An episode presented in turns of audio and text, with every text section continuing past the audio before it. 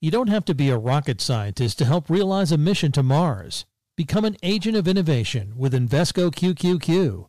Learn more at Invesco.com slash QQQ. Invesco Distributors, Inc. You don't have to be a machine learning engineer to help make the future a smarter place. Become an agent of innovation with Invesco QQQ. Learn more at Invesco.com/QQQ. Invesco Distributors, Inc.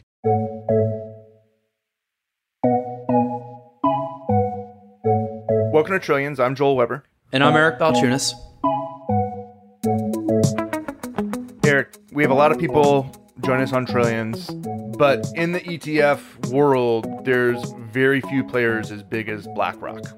Yeah, you know, we dive into these little corners of the ETF area, and there's such great stories in some of the smaller areas and issues. But sometimes you just got to talk to King Kong or Godzilla and uh, really, you know, touch base with them because they are so dominant.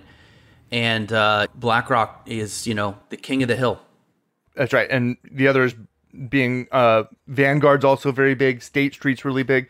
But Eric, what what is it about BlackRock and and their approach to the ETF business? So one time I wrote an article that never got published, probably for the best. I sometimes write stuff that the editor's like, you cannot put this out. Um, where I compared every ETF issuer to like a classic rock band, and I gave iShares to me or BlackRock was the Beatles because you know how they covered every single genre. You know they covered folk, rockabilly. They even had a little heavy metal, blues.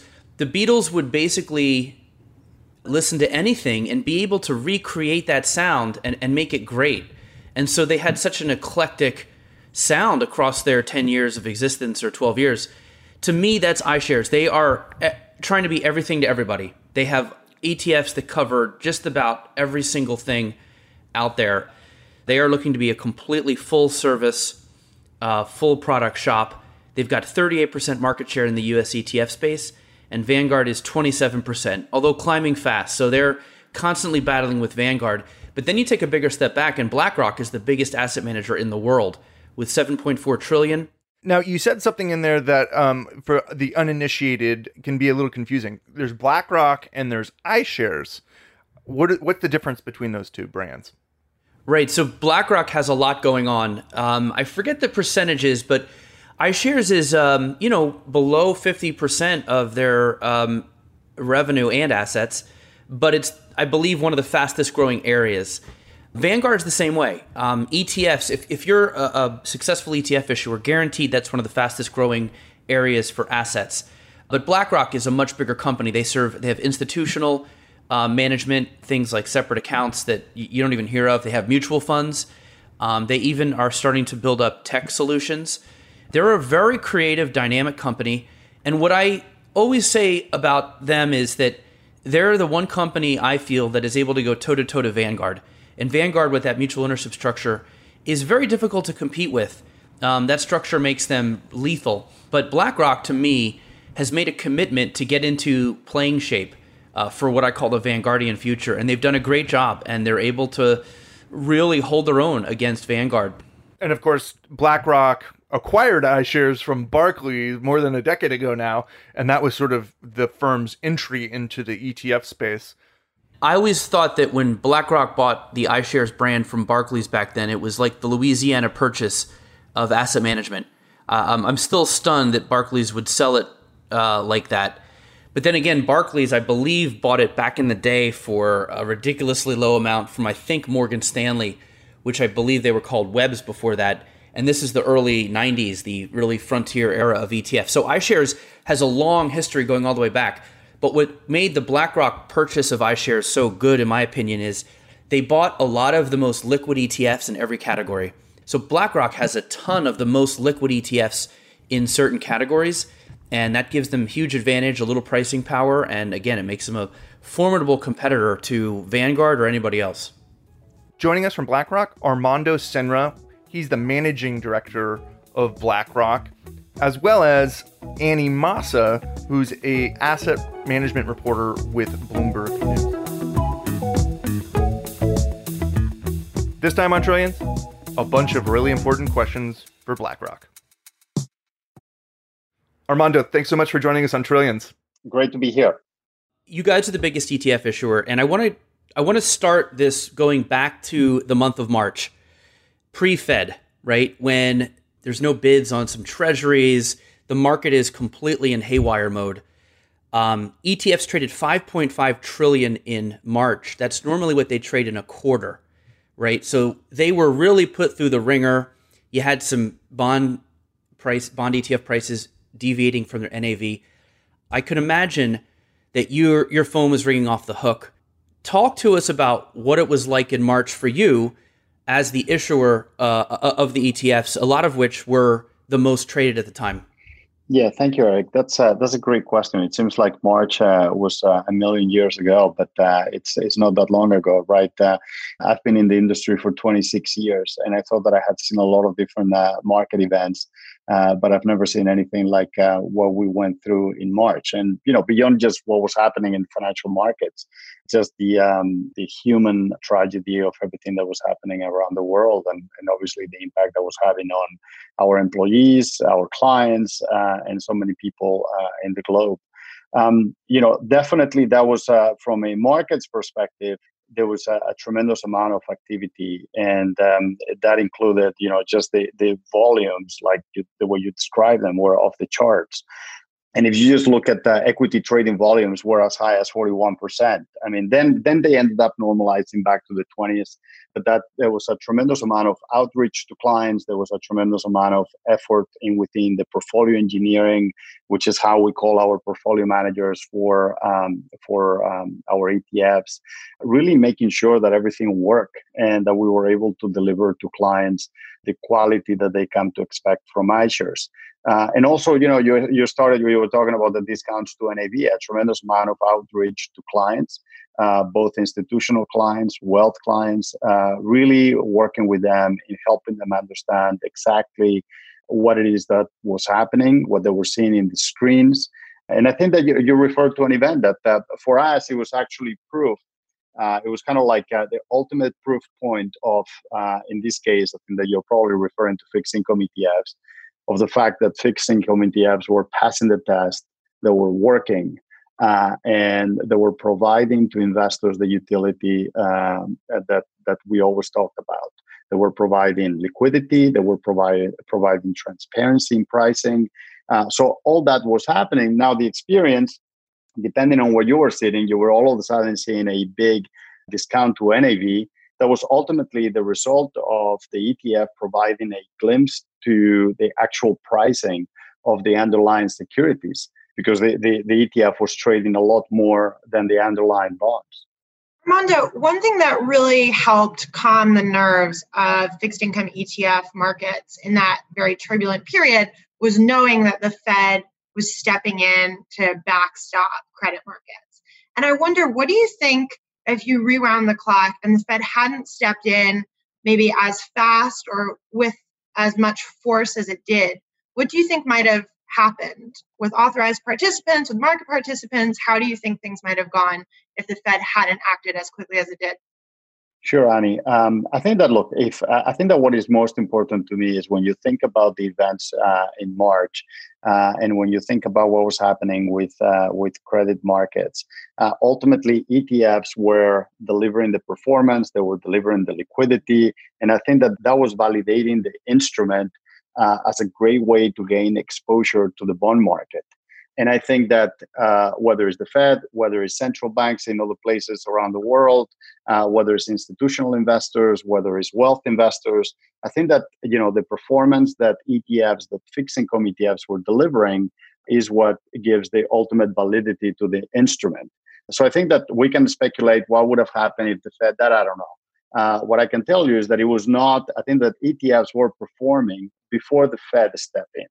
Uh, and I think ultimately, yes, the Fed stepped in, and obviously that added validity to the instrument. But the, the ultimately investors, both institutional investors and wealth investors, they were getting the benefit that we have been talking about for many years around fixed income ETFs. The mutual fund world is was I felt wasn't covered as much, but active fixed income mutual funds had seen ninety billion dollars in outflows two straight weeks.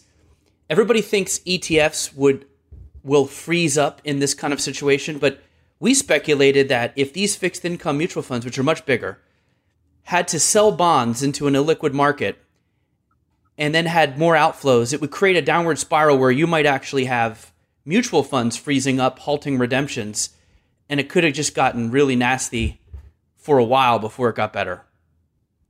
We can spend a lot of time speculating many things that could have happened or how they could have been.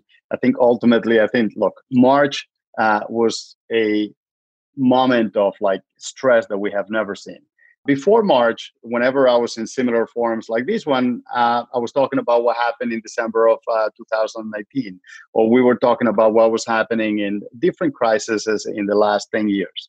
Uh, and throughout all of those, ultimately, these instruments work. And if you're an investor and you were looking for liquidity, and all of a sudden you look at instruments like LQD was trading, uh, was exchanging hands 90,000 times uh, on March 12th the five top holdings inside LQD traded hands 37 times. You look at HYG, that was 168,000 times each day uh, during the months of March. So again, you know, like you look at the, the utility that the ETF provided to the investor and ultimately provided that liquidity when they were looking for liquidity. Now, the discount to NAV, look, if you needed the liquidity, you could have it. It was giving you the pricing that you could get at that point. So it was providing pricing and it was providing liquidity. And I think, look, that's why we've seen the tremendous flows. And now, Eric, you follow it closely. We've seen the tremendous inflows into fixed income ETFs globally, right? So I'm not going to speculate what would have happened if this. Uh, ultimately, I leave it up to you to write that. Um, okay, fair. Um, so one difference about sort of this crisis and, and moment of stress has been um, BlackRock has actually become very close with the Fed in terms of of facilitating um, some of the the the nuances of what's happening in the ETF marketplace. You know, Annie wrote about that for uh, for us at at Business Week, and we actually created a piece of art that looks like a government seal, except that it says Department of BlackRock on it. And I'm I'm curious, Armando, like what what do you guys think of that? Look, I think that you know uh, as much uh, about the Fed program as I do. Uh, I think that uh, you, you know very well that uh, our financial markets advisory group uh, in within BlackRock is a completely independent group, separated. They have their own traders, their own portfolio managers. It's completely independent from um, from the rest of BlackRock. So I mean, like I know as much about it as you do. I think that ultimately, when you look at the flows, I think that sometimes that gets lost. Uh, they have been obviously, you know, there's a, a Fed purchase program. Uh, some of the ETFs that they have bought have been BlackRock. Um, but ultimately, uh, that's just a small piece compared to the overall flow that we have seen coming in into fixed income ETFs. Yeah, and you know it's interesting. I look at the Fed's ETF portfolio, and to me, it looks like an ETF strategist's portfolio, not what you typically see from a large institution. So there's a ETF know-how because you've got like 12, 13 ETFs in here including stuff like USHY, ANGL, stuff that's deeper in the toolbox that we, we like, but like a Yale University would never go that deep. Uh, so it's interesting to see the Fed uh, do this, and they they didn't really create any um, disruptions in trading. So I thought it was pretty much scalpel level precision in how they did this. Uh, I'll pass it over to Annie to talk uh, for flows. Yeah, on flows, Armando. So I think that um, iShares ETFs took in about 51 billion um, in net flows last quarter. What was driving that? Like underneath that broader figure, what kinds of products were driving those flows? Yeah, I mean, look, it's um, the last couple of months. It's been great to see the flows back. I mean, now year to date, we're close to 60 billion. Um, just the last month, uh, it's been close to 20 billion in flows. Uh, if if you see the beginning of the year, obviously there, there was a well, the beginning of the year started as a, what could have been a record year of flows, and then obviously you know market events uh, derailed that, especially you know like market-driven instruments, right? The type of instruments that when investors are trying to take risk off the table, they use, and you know we have the breadth of our product uh, really provides that utility to investors. I think that um, you've seen tremendous growth in fixed income ETFs that is we already talk a lot about it but that, that has been one of the uh, uh, the key areas of flows uh, you've seen tremendous growth also in sustainable just in the in the first quarter uh, more than the whole year of last year uh, and we are in record flows our factors franchise uh, was pretty stable given the, the outflows that we saw overall in factors. So I would say when, when you think of the strategic segments that that or what we call the strategic segments of BlackRock, uh, a lot of strength, beginning with fixed income ETFs. Since then, is is beginning to change, right? You're beginning to see more equity flows. You're beginning to see uh, what could be the beginning of flows back into international markets, primarily developed markets. Like you're beginning to see investors putting money back on uh, international, um, you know, specific countries uh, at times. Like you're beginning to see how investors are more, or some of the flows are more specific as to the country that they are going in, as opposed to broad uh, um, international exposure. Uh, like we had significant flows into Germany. Uh, our BlackRock Investment Institute uh, started turning positive to uh, to Europe on the back of a better response from COVID and the beginning of uh, restarting of the economy. so you're beginning to see those flows coming in in the last few weeks as well. So Armando, um, I want to ask a little bit about competition. Um, you know, iShares such a storied brand in the ETF space, but not the only one. Um, and you know, Vanguard in particular has become between iShares and, and Vanguard. That's something like Eric says, seventy-two percent of ETF flows in the past three years. You guys have really just become these these behemoths, really, in the space. And I'm I'm wondering, um, who's King Kong and who's Godzilla? That's up to you to decide. Uh, they're they're they're they're both big. So what's the difference? Look, I mean, I think that our we have a very differentiated business model. I mean, I think that I'll go back to what I said at the beginning. You know, iShares uh, is not one thing. Ultimately, uh, you know, when you look at how we think of product segments, we have breadth of product, different uses for different investors. Uh, we have a very strong institutional um, client base. Uh, and that's a big difference. And you know, you clearly see that volatility when you have moments uh, where um, is a risk on or risk off. But again, you know, like I think that is our differentiated business model to provide a breadth of product across different investors uh, and different users. Uh, that's that's what we do, and you can ask Vanguard about what they do. Uh, but that's at the core of what we're intending to do is really facilitate better portfolio construction through our uh, through our offering. I call the ETF industry the Terrordome. It is not for the faint of heart.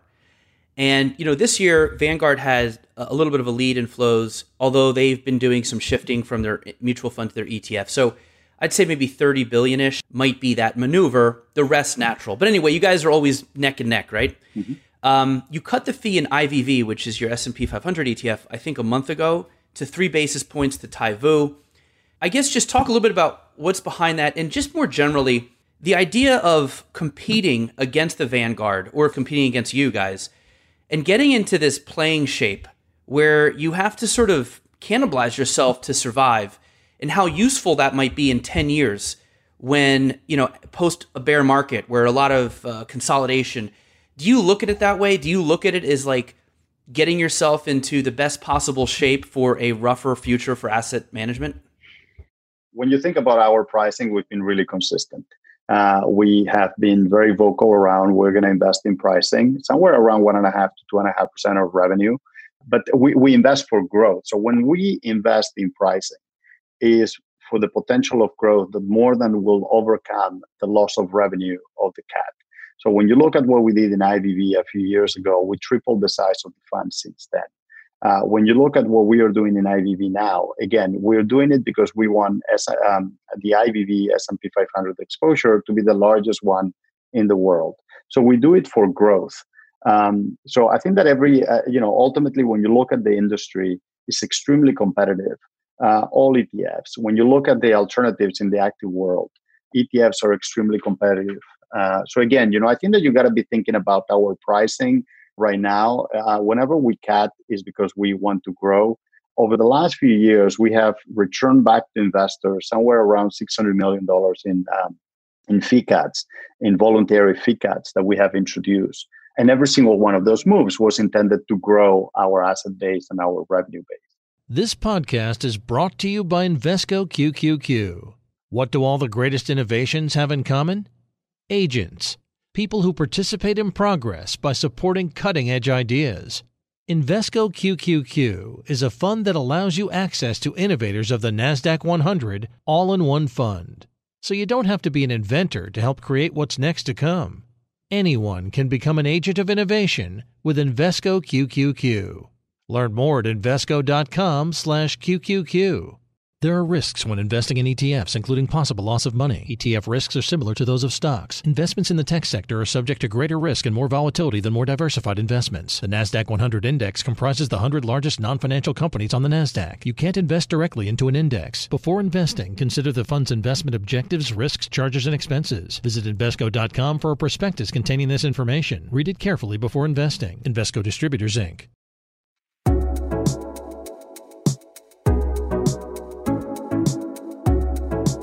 Armando, one thing that um, has been highlighted in the past couple of quarters are, are, flows into ESG ETFs, and in particular in the sustainable suite of products at BlackRock. And it's something Larry Fink mentioned in his letter at the top of the year about wanting to double the number of iShares um, ESG ETFs. So, what do you think is behind those flows? Is there anything more than meets the eye with just customer preferences shifting? And then as you think about what to develop and what hasn't already been picked over as far as new products in the sustainable space, you know, where is your head at? Sustainable and ESG, uh, we're extremely excited about uh, at the firm and also within iShares. Um, you mentioned flows. Uh, I think that this year alone, asset flows um, were around 11 billion. Uh, if you look at the whole year of 2019, we're around 5 billion for the full year. Uh, and we already thought that last year was an inflection point. Another point that, that I think is interesting is when you look at this year, Europe was ahead in flows into uh, sustainable investing overall, uh, not just ETFs. Uh, this year, actually, in, in within iShares, we're seeing more flows coming into ESG from U.S. investors why is that happening? I think that um, the change in the narrative and the, the being more clear around investing in sustainable, investing in ESG is not about values. Uh, it's about value. It's about the recognition that ultimately ESG related risks in a portfolio will have a significant impact in asset pricing and capital allocations. I think that it's also interesting, uh, some of the things that we've seen this year there was a lot of emphasis on on the E on climate. I think that this year that has also expanded to more focus from investors, both institutional and wealth investors, on the S and the G, society and uh, and governance, uh, and especially on the back of uh, some of the events that you've seen this year, how companies treat their employees, the composition of their uh, of their boards, uh, the uh, diversity in the firm. I think that there's these are factors that uh, more and more investors are focused on. Okay, Armando, I am the ESG skeptic. The three things I would push back on ESG in general are with the flows, I think the media characterizes it as like millennials have ESG fever, but half of the flows are model portfolios, which they still count, but it's one hand moving the money there, and the institutional seeding. Again, still counts, everything counts in the Terrordome, but half is grassroots organic, and that's not a ton given the hype. Second point, ESG largely is a bet on tech and against energy. So it's almost like the mouth of an alligator. If energy has a supply shock, ESG could be hurt. And will people be disappointed by that? And then the third issue is ESGU, which is the biggest one. That's your, I think it's like 7 billion at this point. Um, you know, it owns Facebook and Exxon. It's sort of like diet ESG, which is makes sense because you might not want to have too much tracking error. At least advisors are tend to not go for that. But then do people who want ESG really want to own Facebook and Exxon? Uh, let me just begin uh, at the beginning. So, model portfolios, yes. I mean, I think that, and it goes back to what I said earlier. I think that is about how do you think of ESG risks if you're building a portfolio, and this is why you see uh, ESG now being part of model portfolios. And this is not only whether it's our BlackRock model portfolios; these are third-party model portfolios. You see a lot more activity, and this is why we are also accelerating the development of new products. And like I think Annie mentioned, uh, we committed to triple our uh, product base in ESG because we need to create more building blocks so portfolio uh, model portfolio builders can have the building tools to increase uh, their sustainable allocations in their portfolio. So yes, you see that, and that's a good thing, by the way. The second one, in terms of the uh, the the client base, I've never been a believer in thinking that it's just millennials. I think that there is a, a higher awareness of ESG and importance to society. But again, this is not about values.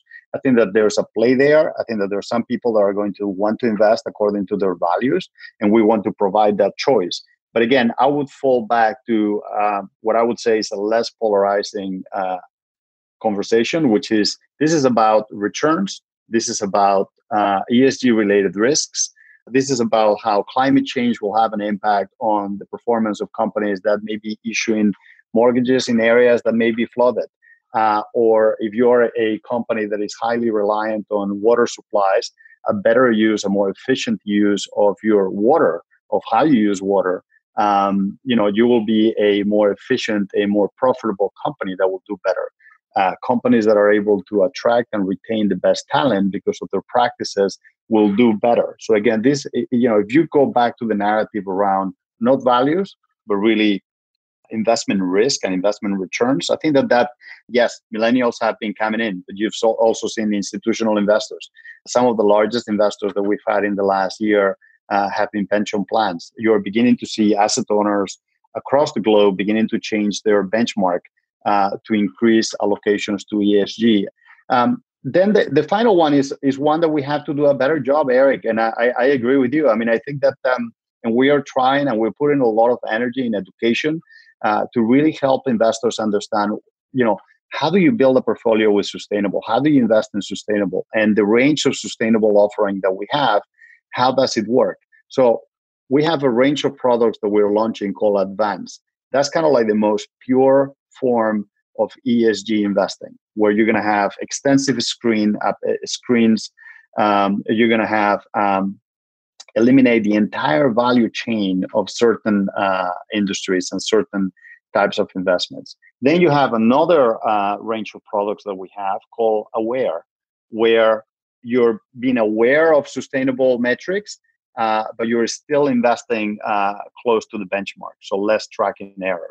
So the offering that you refer to is an offering that you're tiptoeing into sustainable, but you want to still have uh, the same ret- similar returns to uh, the benchmark.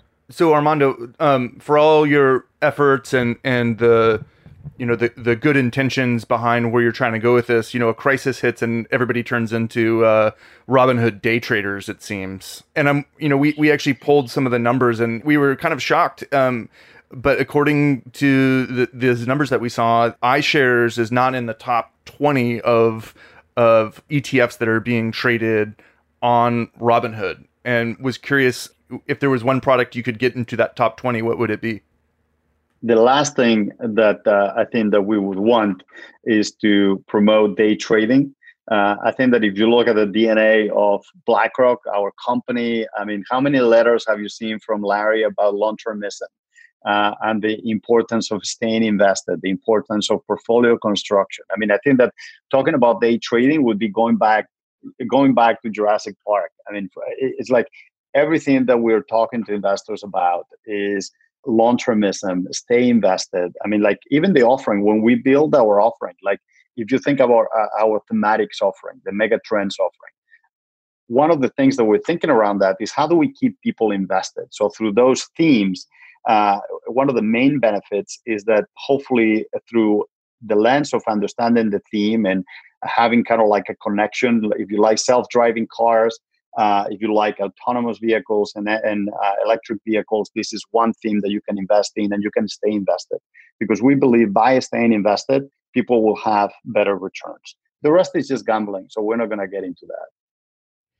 And let me um, talk a little bit about the the bigger picture here, which is we had um, Martin Small, who it's your predecessor, mm-hmm. right?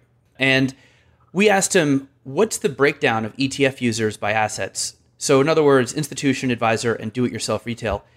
And I believe, don't quote me, it was in the ballpark of, you know, advisors are the bulk, institutions a small slice, and then do it yourself retail, I think he said it was like 10%. Robinhood, we've seen a couple products kind of just skip the advisor and just be hits on Robinhood. Um, do you see that channel growing where more and more people just do it themselves? Do you see that 10% eating into one of the other two areas? Uh, those those percentages that uh, Martin talked to you about haven't really changed that much uh, because you know ultimately yes direct has been increasing but we've seen tremendous growth in the institutional space like uh, even this year for instance uh, from a flow perspective we've seen great growth because now we have more asset managers and asset owners utilizing fixed income etfs to replace their individual holdings of bonds i think we have a very strong commitment to advisors uh, it has worked incredibly well for us. I think direct will continue to increase, but overall the percentages haven't really changed. At the beginning of this year, I went to an ETF conference and everyone was like, oh, you know, it's January. They were like, oh, this is the year of like the active, non transparent ETFs. And like it turns out that 2020 was a year of a lot of different stuff, but nevertheless, you guys are pursuing um, active non transparency of your own. I wonder if you could talk to us a little bit about um, where you see those kinds of products going what you know you're in a quiet period for the ones that you filed for but how big of an opportunity do you see it actually being and like has this space already been picked over by smart beta already this meld of etfs and active management no, I mean, look, we're super excited about our factors offering, uh, and that has been a tremendous franchise of growth for us. Separate from separate from that, uh, in the active space, I mean, I think that we have been really clear around, um, you know, wherever we see an opportunity to bring to clients uh, performance uh, through an investment strategy that will benefit from the ETF structure, um, we will bring it to market, and that's that's you've seen an acceleration of our offering um, in the active space, uh, primarily transparent. Uh, and if you look at our uh, filing, has been trans- it has been mostly transparent, and most of the growth has been through transparency.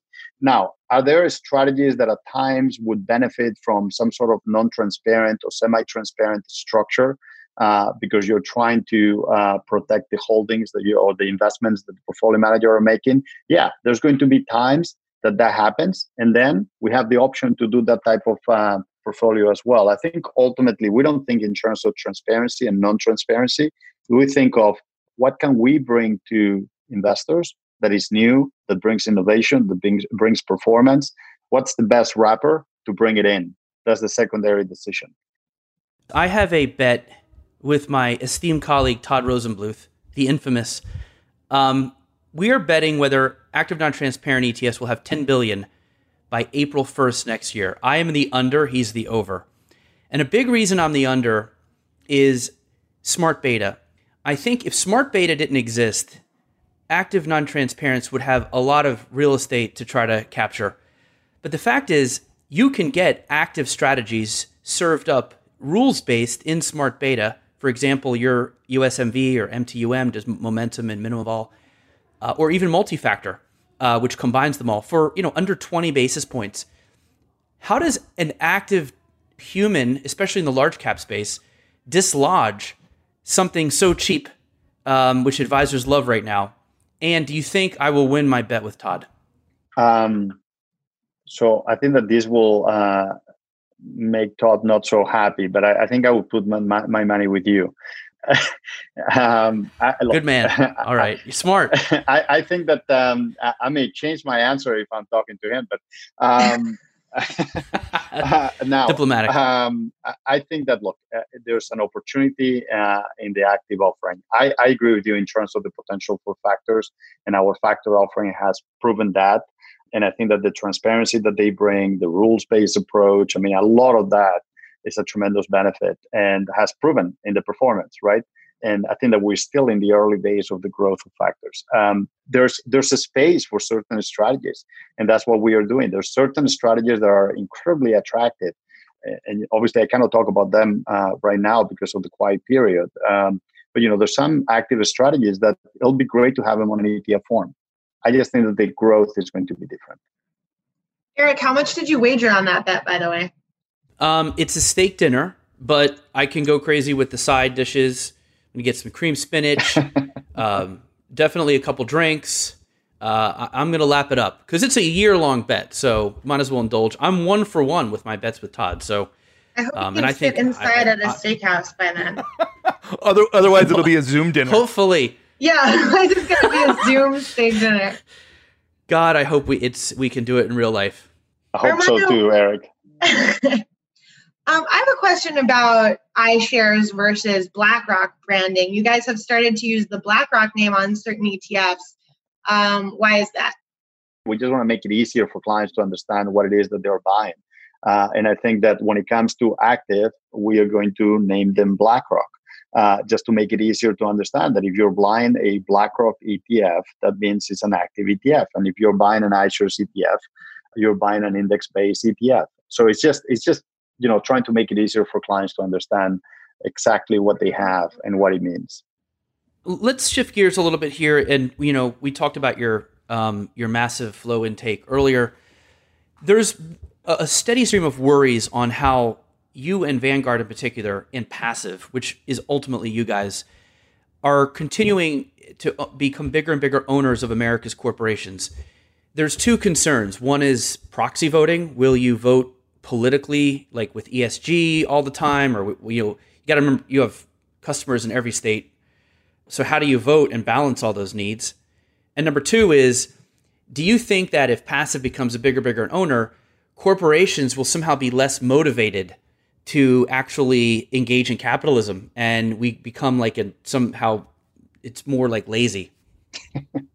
Um, i mean look the, the us economy uh, is is large diverse and vibrant. And uh, i mean ultimately when you look at what we are trying to do what we are about is we have a fiduciary responsibility uh, to our clients. It's not our money it's our clients money and what we are trying to achieve is uh, the best to meet the objectives of the clients, depending on the portfolio that, that we manage on behalf of them. And you know, when when you look at that uh, discussion, I mean, sometimes we forget that we have a tremendous, we have billions of dollars in active management, uh, and they are individually selecting securities. So, index is one part of our um, um, of BlackRock, and then we have our active book and ultimately both decisions uh, have to be driven by the fiduciary responsibility that we have to deliver the first the best performance to clients. So again you know like uh, we you know there's been uh, a lot of discussion around that. We don't believe that, that that's an issue. We don't believe that the size of index even when you look now uh, the size of equity investments as a percentage of the equity market the size of uh, fixed income investments as a percentage of the bond market um, that's we don't believe that that's an issue that we should be concerned about. The other thing that I hear a lot, and I just like to get your take on this, the indies, right? These are small independent issuers. They gripe about you guys a lot. You know, you get into themes and like maybe uh, the more hardcore area of the factor space. Uh, what do you say to them thinking like, hey, come on, can't you just like let us own this area? Why does BlackRock have to go into everything? And also, I think that one thing that they, one complaint they often have is like if they have a good idea, BlackRock can easily just take it. I think there's plenty of. Uh, I I believe that the more ETF issuers, uh, the better it is for the overall industry, the better it is for the market, the better it is for clients. And I think that you know the only th- my, my my only comment here that I would bring is that what we need to see is real innovation coming from different issuers. You know, I think that if you're just trying to replicate uh, you know, and you've seen that uh, over and over again. You know, someone comes with a new version of the S&P 500, a, a cap-weighted generic index at a lower price. I, I, just don't think that that game will work. Uh, I think that if you bring real innovation uh, that delivers value to clients, I think that you have uh, then the opportunity to grow and be successful. But overall, I think that the more competition that we have, the better we get. We're not going to stop so uh, we're very competitive. We want to stay competitive. We want to uh, continue to innovate, uh, and you see that in some of the offering that um, that we're uh, creating in the last few years. But I think that there's an opportunity for real innovation to come in. But if you just introduce something uh, at a lower price, I think that the idea that just cost is what is going to drive success, uh, I think that that's wrong. That will fail. Okay, it seems like everybody at BlackRock is musically inclined. Martin Smalls has a gigantic guitar collection. I'm curious, you know, what what kind of uh, what kind of instruments you, you play? Well, I tell you what. Uh, maybe we can talk better about things that I would like to play Uh, okay. I, I, w- I would love to play to play the electric guitar like Martin. I, that would be. I would love that. I'm a huge rock fan. Would love that. I have absolutely no musical talent whatsoever, uh, but I would love to play the electric guitar. You could do the cowbell in the in the Black Rock band. Go or the triangle. I, I, I could do that. You know, the wood Yeah. block. Because we do have a Andrew Black Rock Ang band. is the synthesizer guy. My colleague over there, Kate Bernhardt, is an excellent singer. Yeah. I was wondering if do they ask you to name three guitar chords in the interview and when you file for a job at I tell BlackRock? you, I, I saw them play. They play uh, uh, for BlackRock uh, last year. That was the first time that I saw them live, and I was humbled by the amount of talent on stage because I couldn't. I, I really couldn't play anything. So they, they were incredible. They did an amazing job, and they actually played some of the songs that I really liked. So it was great. Armando, thanks so much again for joining us on Trillions. No, thanks for having me here. It's been a pleasure.